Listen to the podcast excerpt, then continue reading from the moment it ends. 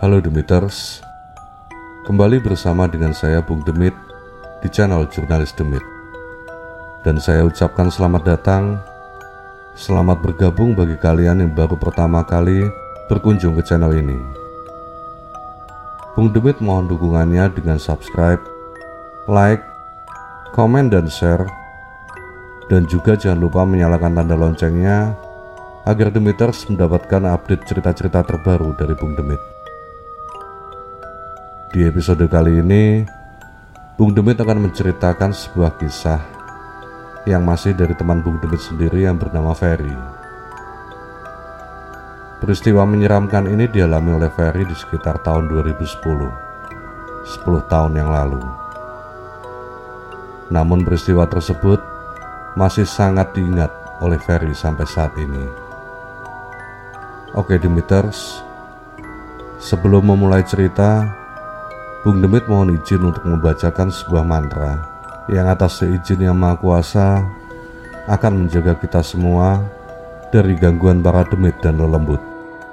Karena tidak jarang cerita semacam ini juga dapat mengundang kehadiran mereka yang ada di sekitar kita. Hong wilaheng sekaring bawono langgeng kun kanikun ingsun kun kowe komo salah ojo angganggu gawe Aku Ratu Nengkun.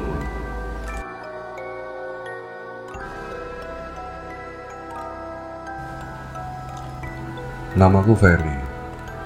Saat itu umurku 27 tahun dan aku bekerja di bagian pengiriman sebuah kantor cabang dari perusahaan distributor rokok yang cukup besar di Jawa Timur. Kantorku di Kediri, tetapi wilayah tugasku dari kota Kediri sampai Madiun jadi setiap hari dengan menggunakan mobil box, aku bertugas mengantar berdus-dus rokok pesanan dari toko-toko besar yang ada di Kediri, Nganjuk, Caruban, Madiun dan sekitarnya. Biasanya dari Kediri aku berangkat sekitar jam 8 pagi dan kembali lagi di Kediri bisa sampai jam 10 atau 11 malam. Dan itu setiap hari. Ya, resiko pekerjaan memang. Meskipun demikian, sebenarnya pekerjaanku cukup menyenangkan. Bertemu dengan banyak orang, berada di jalan, jenis pekerjaan yang sangat aku sukai daripada harus berada di kantor. Uh, dan biasanya aku lebih banyak sendirian saat mengirim barang. Meskipun kadang sesekali ada teman yang mendampingi di kondisi-kondisi tertentu, di mana aku membutuhkan bantuan Misal, ketika barang yang harus dikirim benar-benar banyak melebihi biasanya. Tapi ya itu tadi, aku lebih banyak sendirian. Dan itu membuat aku memiliki banyak pengalaman. Pengalaman dalam hal pekerjaan atau juga di luar pekerjaan. Ya, tentu saja ada beberapa pengalaman aneh yang cenderung menyeramkan yang pernah aku alami. Dan Salah satunya adalah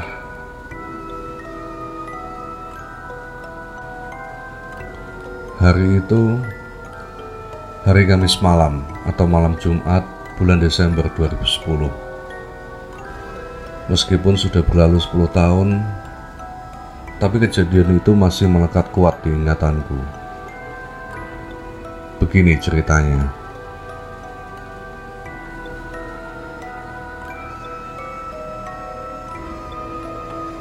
Hari itu, aku ada pengiriman di beberapa tempat di Nganjuk dan Madiun. Sedikit lebih banyak daripada biasanya. Namun karena aku merasa masih bisa mengatasi, aku tetap berangkat sendirian. Seperti biasanya, aku berangkat dari Kediri sekitar jam 8 pagi. Dan Sekitar jam 6 sore adalah pengiriman terakhirku di sekitar pasar besar kota Madiun. Hari itu semua bisa berjalan sesuai rencana. Dan selesai mengirimkan barang, aku mampir dulu ke kantor cabang Madiun buat mandi, ngopi, dan ngobrol sama teman-temanku.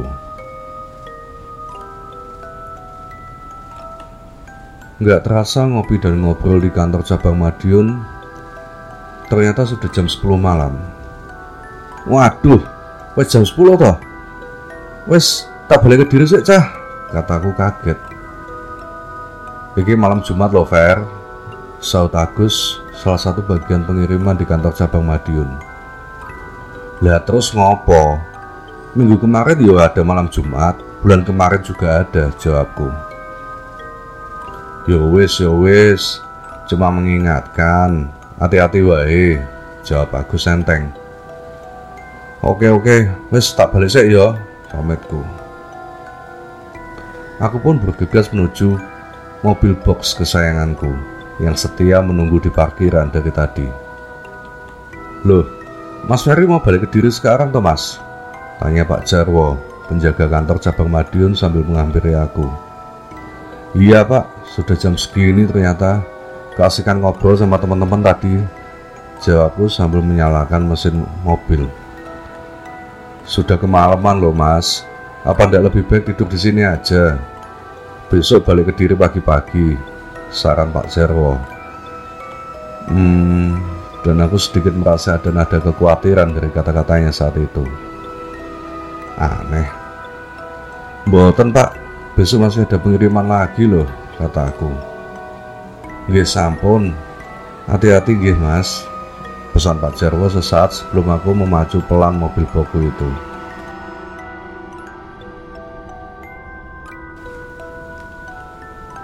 Keluar dari perbatasan kota Madiun, tiba-tiba hujan turun. Awalnya gerimis, kemudian menjadi cukup deras. Jalanan pun lengang, meskipun ini jalan provinsi. Biasanya cukup banyak kendaraan lain yang searah atau berlawanan arah denganku. Tapi kali itu hanya beberapa kali aku berpapasan dengan kendaraan lain. Gak terlalu lama, sekitar setengah jam kemudian, aku sudah sampai di kota kecil Caruban. Aku berhenti sebentar di sebuah toko kecil yang masih buka untuk beli rokok. Mau ke mana Thomas? Tanya bapak pemilik toko sambil menyerahkan sebungkus rokok.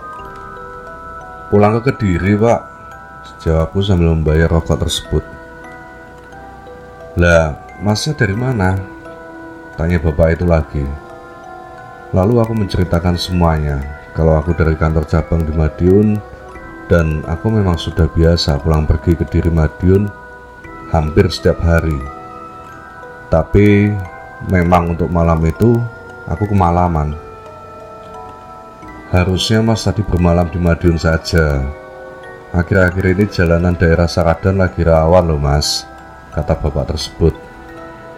Iya Pak, tadi teman kantor juga bilang gitu. Tapi ya gimana lagi, besok masih ada pekerjaan. Jawabku sembari membuka bungkus rokok. Bukan mau menakut-nakuti, Mas. Belakangan ini di sana sering terjadi kecelakaan.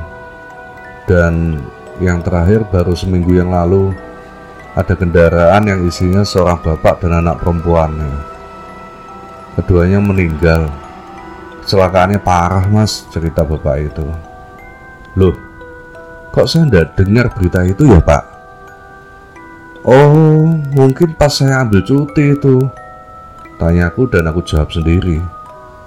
Memang satu minggu sebelumnya aku ambil cuti karena ada saudara yang punya hajatan. Tapi teman-temanku juga nggak ada yang cerita ya. Ah, mungkin bapak ini mencoba menakut-nakuti aku. Pikirku menenangkan diri walaupun agak seram juga mendengarnya. Tapi ya sudahlah, nggak ada pilihan lagi. Aku mesti pulang malam ini. Akhirnya aku pun memutuskan untuk melanjutkan perjalanan. Hati-hati J mas, pesan bapak warung itu saat aku berpamitan. J pak, matur nuwun pak. Hampir jam setengah 12 malam Ketika aku sampai di wilayah Saradan, hujan masih tipis-tipis membasahi bumi. Kendaraanku sendirian di jalanan jalur provinsi itu. Jalanan yang kanan kirinya terdapat barisan pohon-pohon yang berdiri tegak sebagai hiasan malam. Hanya satu atau dua kendaraan yang melintas dari arah berlawanan denganku. Sepi, sangat sepi, benar-benar sepi. Biasanya nggak sesepi itu.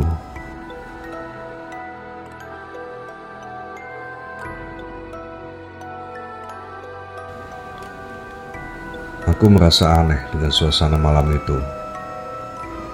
Tiba-tiba nyaliku sedikit menciut. Padahal sudah cukup lama, hampir setiap hari, aku melewati jalanan yang sama ini. Aku tidak bisa memacu kendaraan lebih cepat karena memang sudah nyaris tengah malam, gelap, dan kondisi jalan yang basah. Aku semakin berhati-hati lagi dan makin memperlambat laju kendaraan ketika gerimis hujan kembali sedikit lebih deras. Sempurna, kataku dalam hati. Sempurna. Sepertinya aku salah. Sepertinya belum sempurna. Jalanan itu sepi dan gelap. Lampu mobil box yang aku kendarai menjadi satu-satunya sumber cahaya yang menerangi jalan gelap itu. Udara luar yang cukup dingin membuatku harus menyalakan sebatang rokok lagi untuk menghangatkan badan. Gerungan suara mesin mobil boxku menjadi satu-satunya suara yang terdengar dan pohon-pohon besar yang berdiri di kanan kiri jalan seakan angkuh memperhatikan. Sudah banyak menit berlalu dan aku gak juga melihat ada kendaraan lain. Aku pun semakin dicekam oleh perasaan yang aneh. Nyaliku semakin goyah. Aku berharap segera bertemu dengan keramaian atau kendaraan lain yang lewat. Di saat aku semakin gelisah, dari kaca spion tiba-tiba aku melihat kilatan lampu dari sebuah kendaraan yang mendekat dari arah belakang. Syukurlah. Aku bernapas lega Akhirnya ada kendaraan lain. Sesaat kendaraan yang tiba-tiba muncul itu sudah berada di belakangku. Aku masih belum tahu mobil jenis apa itu. Karena kondisi jalanan yang masih gelap, ditambah lampu terang mobil tersebut menghalangi penglihatanku dari kaca spion. Tapi yang pasti, mobil itu seperti terus menjaga jarak di belakang mobil boku. Ah, mungkin dia juga nggak mau jalan sendirian. Mungkin mencari teman, pikirku saat itu. Sekitar lima menit, mobil tersebut terus mengikuti dari belakang. Sampai akhirnya aku melihat dia menambah kecepatan, seperti hendak mendahului. Aku pun memberikan jalan kepadanya. Dan ketika mobil kami bersebelahan, pada saat itulah baru aku bisa melihat mobil jenis apa itu. Terlihat jelas kalau itu adalah mobil jenis sedan keluaran lama, berwarna gelap, dan kaca mobil itu tidak gelap, sehingga aku masih bisa melihat ke dalamnya. Dan aku pun terkesiap, terkejut, takut. Aku melihat tidak ada siapa pun di dalam mobil itu. Kosong mobil itu berjalan sendiri. Aku bisa melihat cukup jelas karena memang kendaraan kami sempat cukup rapat bersebelahan dengan kecepatan sedang. Pada akhirnya mobil itu berhasil mendahului. Sekarang aku berada persis di belakangnya. Dan dari sorot lampu mobil boku yang mengarah ke mobil itu, Aku masih sangat bisa melihat dengan jelas kalau mobil itu memang benar-benar tidak berpenumpang. Aku merasa lemas ketakutan, tapi aku tetap berusaha menenangkan dan mengendalikan diri. Aku berusaha memperlambat kecepatan mobilku agar menjauh dari mobil itu. Namun, saat mobilku melambat, seolah mobil itu pun ikut melambat. Dan saat aku mencoba menambah kecepatan, Seperti itu juga mobil itu. Akhirnya aku hanya bisa pasrah dan beberapa menit lamanya mobil boku berjalan beriringan dengan mobil itu. Sampai pada saat ketika tiba-tiba sedan itu menambah kecepatannya dan menjauh dari mobil boku. Aku pun yang sudah sangat tegang dan ketakutan mulai merasa lega dan tenang melihat mobil hantu itu semakin jauh dan hanya menyisakan kelip lampu belakangnya sesaat sebelum benar-benar lenyap dari pandanganku. Kembali aku sendirian dan aku menyalakan sebatang rokok lagi untuk menenangkan diri. Mending sendiri deh daripada ditemenin mobil hantu itu tadi.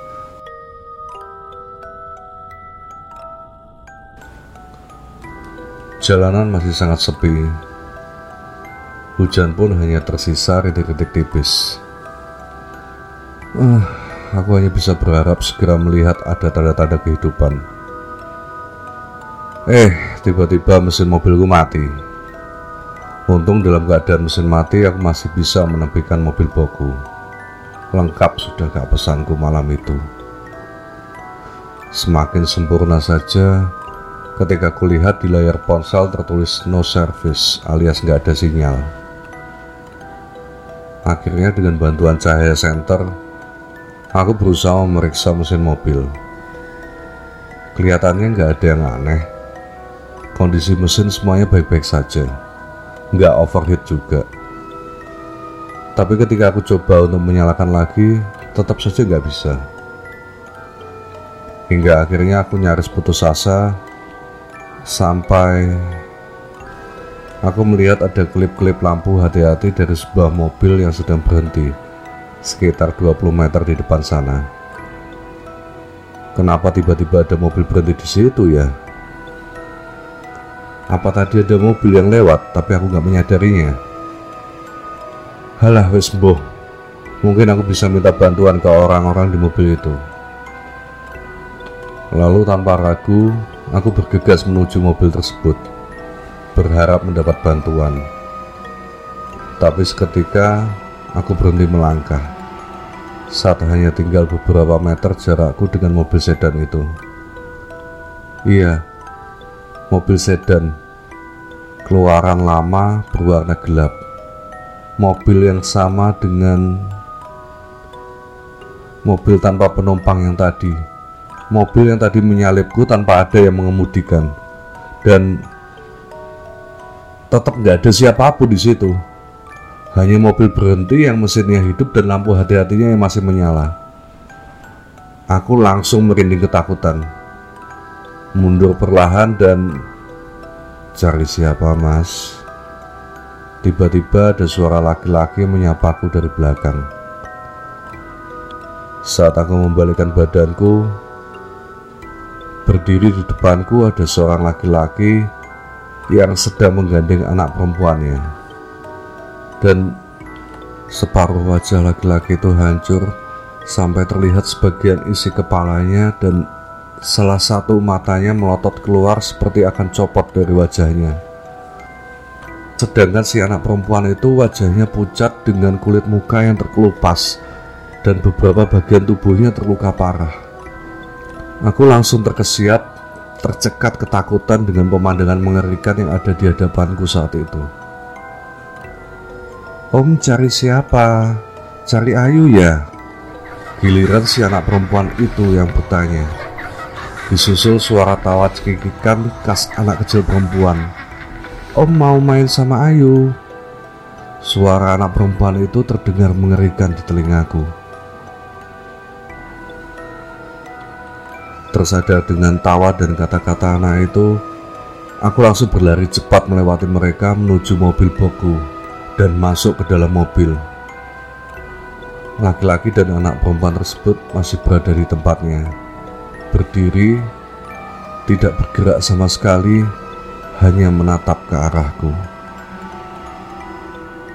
Dalam ketakutan, iseng aku memutar kunci mobil dan Alhamdulillah mesin mau menyala dengan sukses.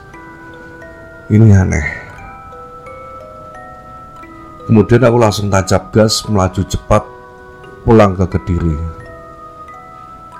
kengerian pun berakhir. Saat itu aku sampai di kantor cabang Kediri sekitar jam setengah dua dini hari. Ya, aku memang harus ke kantor dulu untuk mengembalikan mobil box di garasi kantor sebelum pulang ke rumah. Setelah aku memarkirkan mobil box di garasi, Pak Anang penjaga kantor Kediri menghampiri aku. Kok jam segini baru sampai mas? Tanya Pak Anang. Ceritanya panjang pak, nanti saja saya ceritakan.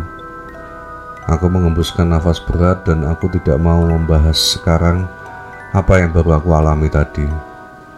Wah, kok kayaknya seru cerita ceritanya. Jawab Pak Anang berseloroh. Kemudian pandangannya beralih ke mobil boku. Aku hanya bisa tersenyum kecut sambil berjalan ke parkiran motor dan baru beberapa langkah Loh mas, itu temennya aku gak disuruh turun? Tanya Pak Anang setengah berteriak ke aku. Aku kebingungan dan membalikkan tubuhku ke arah Pak Anang. Teman siapa pak? Tanya aku keheranan. Lah itu, ada laki-laki sama anak perempuan. Telunjuk Pak Anang mengarah ke jendela sebelah kiri mobil boku.